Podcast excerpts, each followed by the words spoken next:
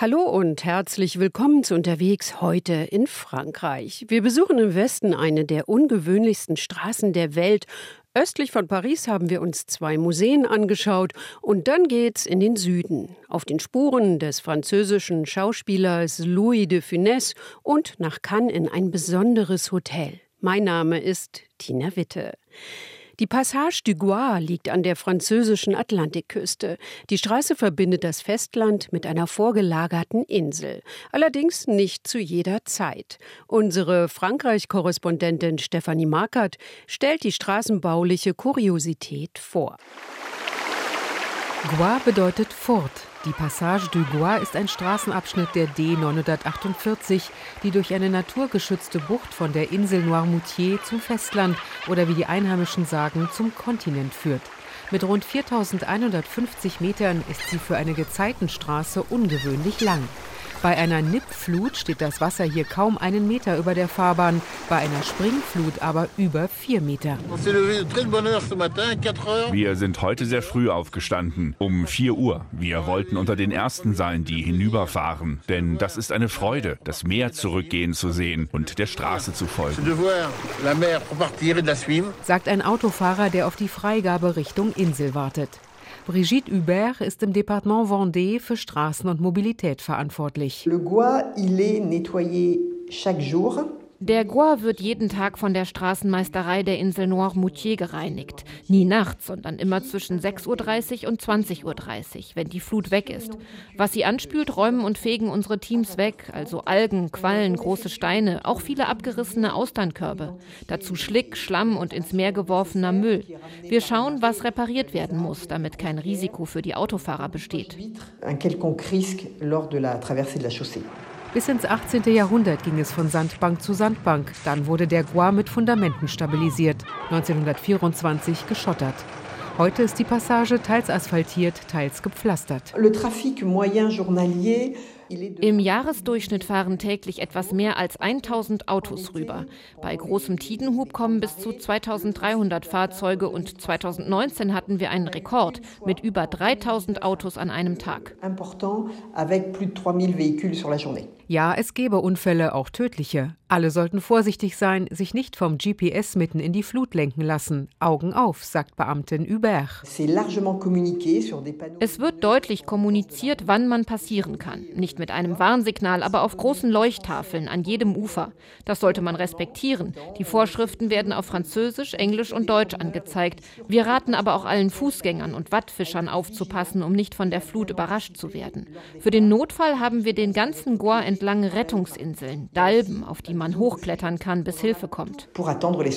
Lange Stangen mit Sprossen, mit oder ohne Plattform oben. Papageienmasten nennen sie die Einheimischen. Die Macht des Meeres sollte man ernst nehmen und auch die seiner Fabelwesen.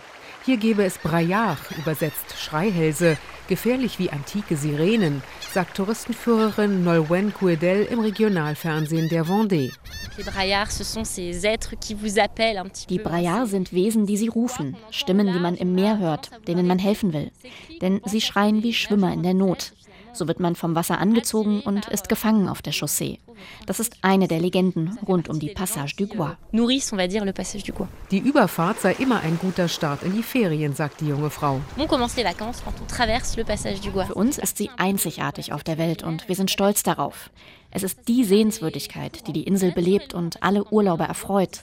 Nicht der Mensch hat sie geschaffen, sondern das Meer.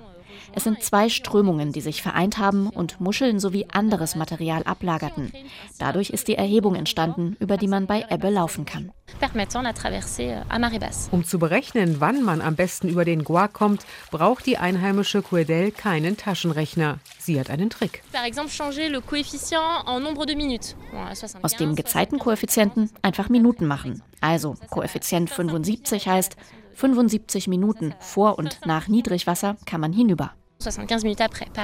Auch wenn sie mal glitschig, manchmal unüberquerbar ist, sie lockt die Menschen hinüber auf die Insel Noirmoutier mit ihren Stränden, Salzwiesen, Bonot-Kartoffeln und Gourmet-Restaurants. Die Passage du Gois. 35 Kilometer östlich von Paris liegt das malerische Dorf Coupvray mit Blick über das Tal der Marne. Dort wurde der Erfinder der Blindenschrift geboren, Louis Braille. Sein Geburtshaus ist heute ein Museum. Stefanie Markert hat es besucht. Breis Geburtshaus, damals stattlich, wirkt heute klein. Zwei Etagen, spitzes Dach, dunkle Fensterläden vor sandfarbener Fassade. An der Seite zwei Gedenktafeln in Französisch und Englisch. Für den Erfinder der Blindenschrift, der allen, die nicht sehen, die Türen des Wissens aufgestoßen habe, steht dort.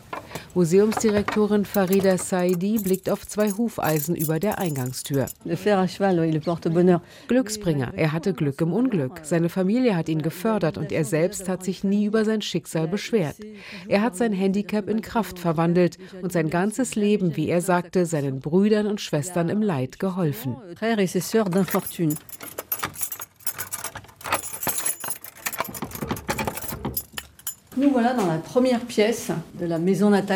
Wir sind im einzigen Wohnraum der Familie Braille. In diesem Zimmer wurde er am 4. Januar 1809 geboren.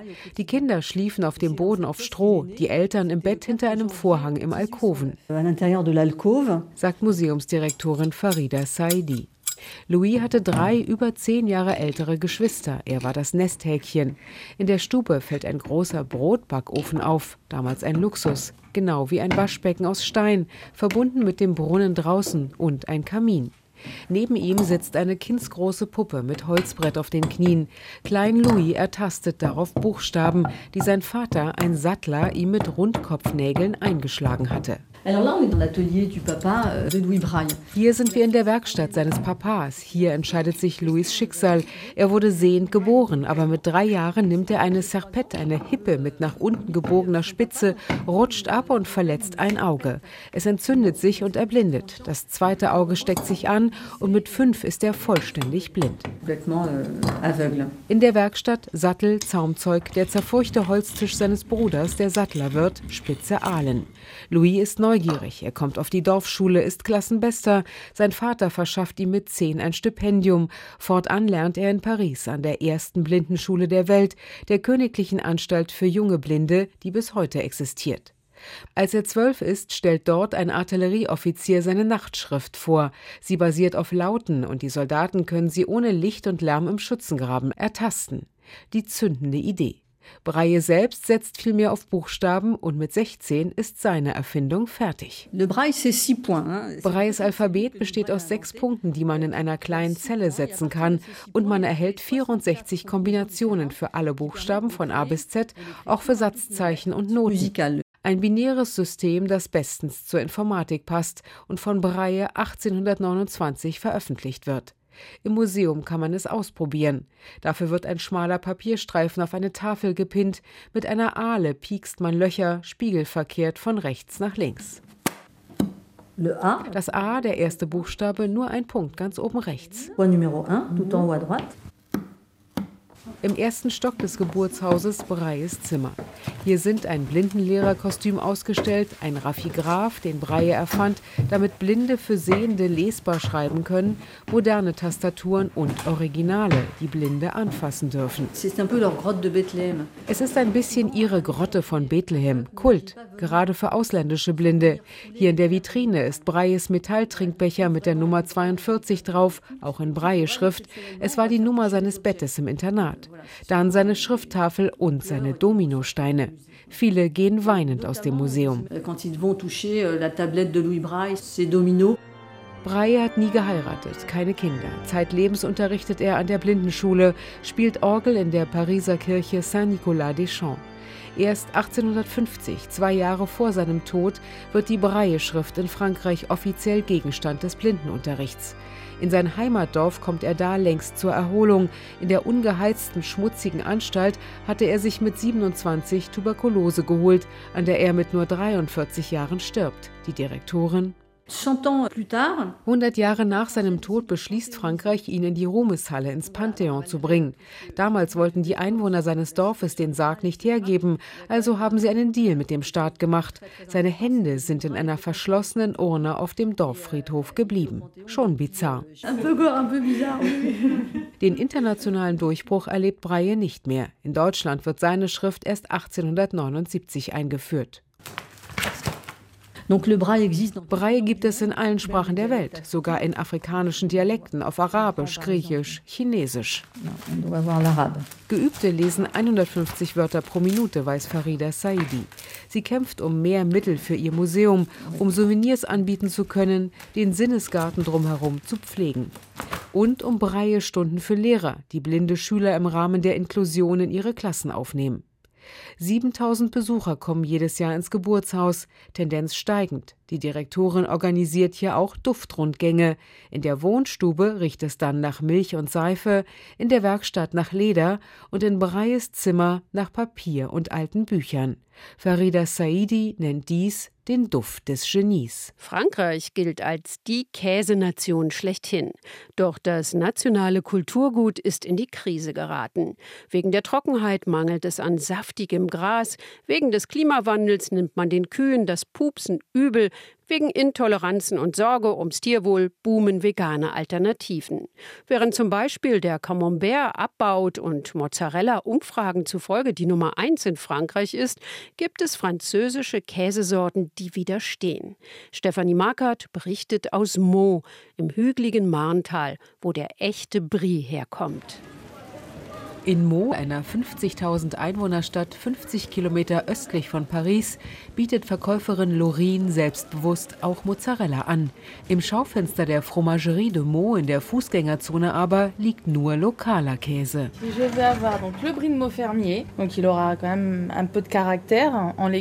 Hier habe ich den Brie de Meaux Fermier nur aus der Rohmilch eines Bauernhofs. Der hat Charakter. Hier Brie aus einer Molkerei, der ist milder. Und der schwarze Brie, den lassen wir wir ein Jahr in unserem Keller trocknen. Man kann ihn reiben. Er ist wie ein Cousin des Parmesan. Konkurrenz? Die fürchtet der Präsident der Brie-Bruderschaft Thierry Bichenet nicht. Er empfängt im kleinen Brie-Museum neben der gotischen Kathedrale von Meaux. Wie der Brie sei, sagt er im Duett mit seinem Vize Bernard. Crème, onctueux, savoureux. Cremig, sahnig, köstlich. Zum Abtropfen legte man die Brie-Leiber auf Strohmatten. Was herablief, bekamen die Ferkel. Der Brie reift sechs bis acht Wochen. Erklärt Bichenet vor einer nachgebauten Reifekammer. Zu den Geräuschen einer Sommerwiese erfährt man im Museum alles über den Brie. Dass man für jeden 25 Liter Milch braucht, er bis zu drei Kilo wiegt, drei Zentimeter dick ist und im Durchmesser stattliche 37 Zentimeter misst. Wie ein Brie sieht der cremefarbene Hut der Bruderschaft aus. Nein, einen echten Brie haben wir nicht auf dem Kopf, aber er wird mit einer Brie-Form als Vorbild genäht. Charlemagne serait ici, il nous réclamerait du Brie. Wäre Karl der Große hier, würde er echten Brie fordern, singt Thierry Bichenet nicht von ungefähr. Der König soll ihn hier schon im 8. Jahrhundert gekostet und gelobt haben. Der Brie hat schon mal Frankreichs Ansehen gerettet. C'est vrai qu'au congrès de Vienne, das stimmt. Auf dem Wiener Kongress 1815 wollte der Diplomat Talleyrand nach den verlorenen napoleonischen Kriegen Frankreichs Image aufpolieren. Er hatte die Idee, ein großes Bankett abzuhalten. Jedes Land sollte einen Käse mitbringen und der Brie de Meaux wurde zum König der Käse und Prinz der Desserts erklärt. Da sind wir stolz drauf. Roi des fromages et prince des desserts. Thierry Bichenet, ein gemütlicher, aber agiler Rentner mit silbernem Haar und ein bisschen Bart, will das Erbe bewahren. Er zeigt auf ein Foto von 1991.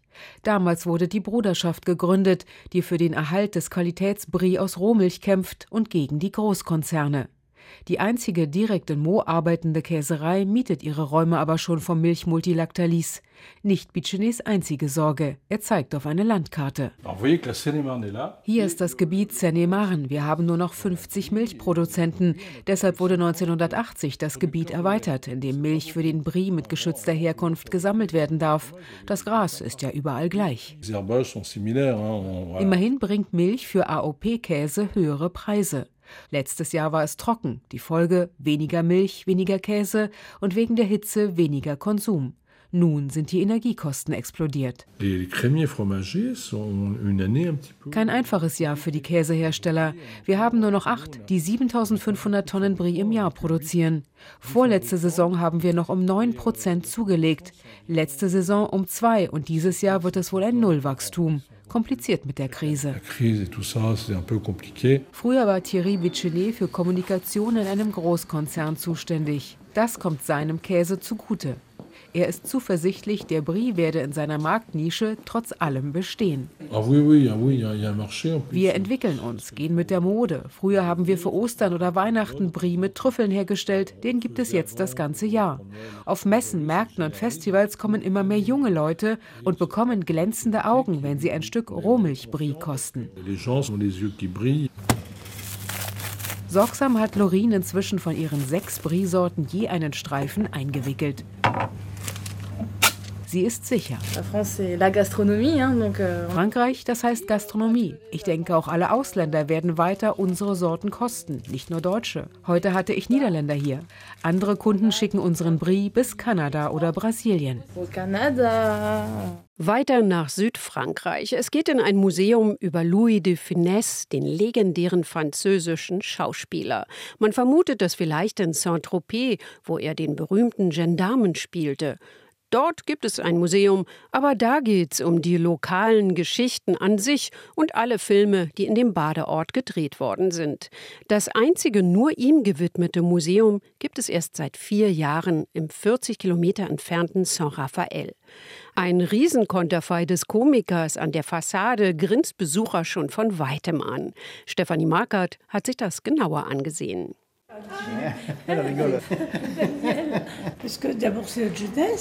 Das ist unsere Jugend. Wir haben doch kaum einen Film ausgelassen. Sagen Geneviève, Raymond und Daniel. Die drei stehen vor einer Art Museumsfernseher und sprechen Filmdialoge mit.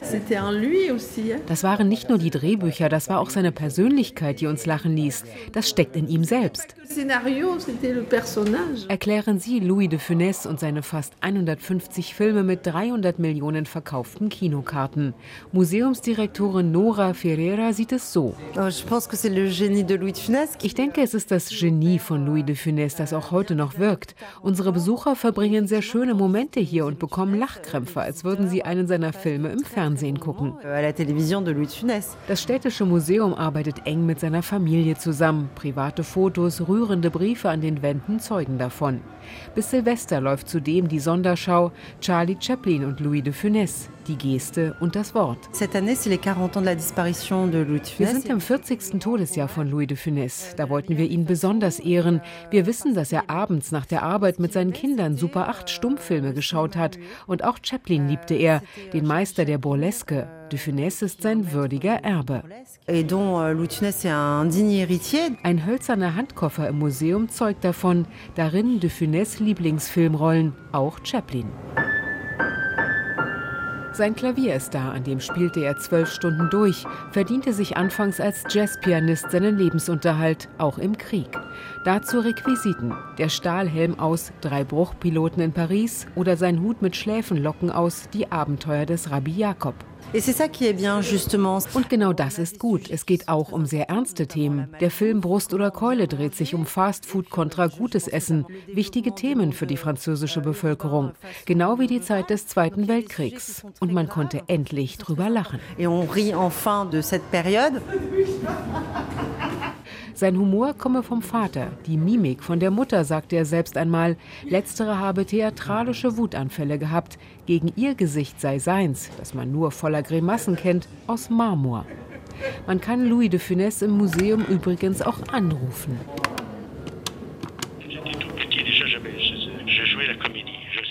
Schon als ich ganz klein war, mit sieben oder acht, habe ich in meinem Garten Komödien gespielt, für mich ganz allein, vor einem ausgedachten Publikum. So ähnlich mache ich das noch heute, wohl mit der gleichen Naivität. Am Ende des Museumsparcours ein Rosenspalier. Museumschefin Nora Ferreira erklärt. Euh, er war außerhalb der Filmsets sehr ruhig. Er kam gern zu seiner Familie nach Hause, baute Obst und Gemüse an, züchtete Rosen. Außerhalb der Drehs führte er also ein sehr einfaches Leben. Hunderttausende Likes auf Instagram und über 400 Millionen Klicks für Kultfilmszenen auf TikTok. Frankreichs Komiker Nummer 1 ist bis heute ein Phänomen.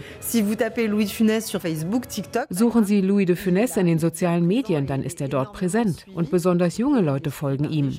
Sie kennen die Filme vielleicht nicht ganz, aber in Ausschnitten schon. Phantomas zum Beispiel. Um seinen Kindern de Funès nahezubringen, ist es das Beste, einen seiner Filme zu gucken, ganz in Familie.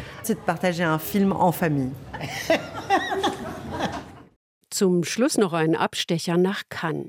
Das Grand Hotel Carlton ist ein mythischer Ort und ein Hotspot für den Jet Set. Lange wurde es renoviert und erweitert und in diesem Jahr wieder eröffnet. In Filmen hat das Hotel schon häufig eine Rolle gespielt und besonders stark frequentiert ist es jedes Jahr, wenn in Cannes die Filmfestspiele stattfinden. Julia Borutta war dort. Wir sind hier in der legendären Alfred Hitchcock Suite. Nummer 623 im sechsten Stock des Carlton Hotels direkt an der Croisette. Matthias Käsweber, Vizechef des Fünf-Sterne-Luxustempels, hat die Geschichte um die Dreharbeiten von Alfred Hitchcocks Romantik-Thriller aus dem Jahr 1954 schon hundertmal erzählt. Äh, die Suite wurde bekannt durch den Film über den Dächern von Nizza. Auf dem Weg zurück von der Suite stoppt Matthias Käsweber in dem Flur mit dem weichen, cremerosa changierenden Teppich und rückt einen Lampenschirm an der Wand zurecht. Alles soll perfekt sein. Er führt durch den neuen Garten mit Pool und Palmen. Auch wer nach hinten raus wohnt, soll eine schöne Aussicht haben. Während der Festivalwochen kostet das günstigste Zimmer 2000 Euro pro Nacht. Maxim Nerkowski hat schon viele schwerreiche Menschen gesehen, die sich solche Preise spielend leisten können. Der Chef-Concierge steht seit über 20 Jahren am Empfangstresen des Kartenhotels. Stars habe ich gefühlt ja schon millionenfach gesehen. Aber besonders war schon der Moment, als ich einmal die Goldene Palme in den Armen halten durfte. Ein junger Regisseur ich sage nicht welcher, hatte sie gewonnen und sich gefreut wie ein Kind und sie mich halten lassen. Ich habe sie gestreichelt. Das war vor vielen Jahren.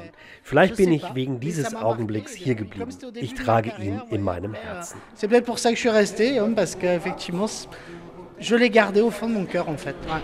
Maxim kennt die Sonderwünsche und Gewohnheiten der alten Stars. Schwarzenegger, Stallone, Kevin Costner. Äh Aber auch der neuen Stars. Sein größter Albtraum. Mon défi, c'est de ne rien perdre. Die Herausforderung ist, dass nichts verloren geht. Das ist uns schon mal passiert. Etwas sehr Wertvolles war nicht angekommen. Etwas, worauf ein wichtiger Gast dringend wartete. Wir haben einen Tag lang nach dem Gegenstand gefahndet und ihn schließlich in einem anderen Hotel gefunden. Er war falsch geliefert worden. Um das herauszufinden, mussten wir die Nummernschilder der Lieferlimousinen abgleichen und Kameraaufzeichnungen studieren. Das hat uns viel Zeit gekostet pendant, on va dire, euh, X temps. Maxime ist als Chef-Concierge der Chef-Problemlöser und im ständigen Austausch mit Cathy.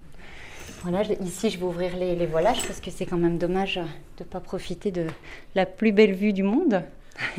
Cathy Boyot führt in eine andere Suite des sechsten Stocks, schaut nach dem rechten, zieht vom gegenüberliegenden bodentiefen Fenster die federleichten weißen Vorhänge zurück. Ich bin schon 20 Jahre hier, aber jedes Mal aufs Neue fasziniert von diesem wunderbaren Blau der Côte d'Azur. Sind die Eiswürfel im Champagnerkübel noch in Form? Funktioniert die Klimaanlage einwandfrei? Stehen die bestellten Sonderwünsche parat? Boyot ist die Managerin der VIP-Gäste und macht alles möglich. Euh.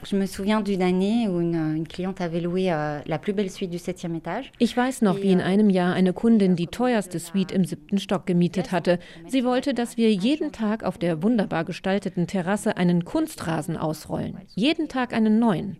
Wir fragten uns warum und erfuhren schließlich, der war für ihren kleinen Hund.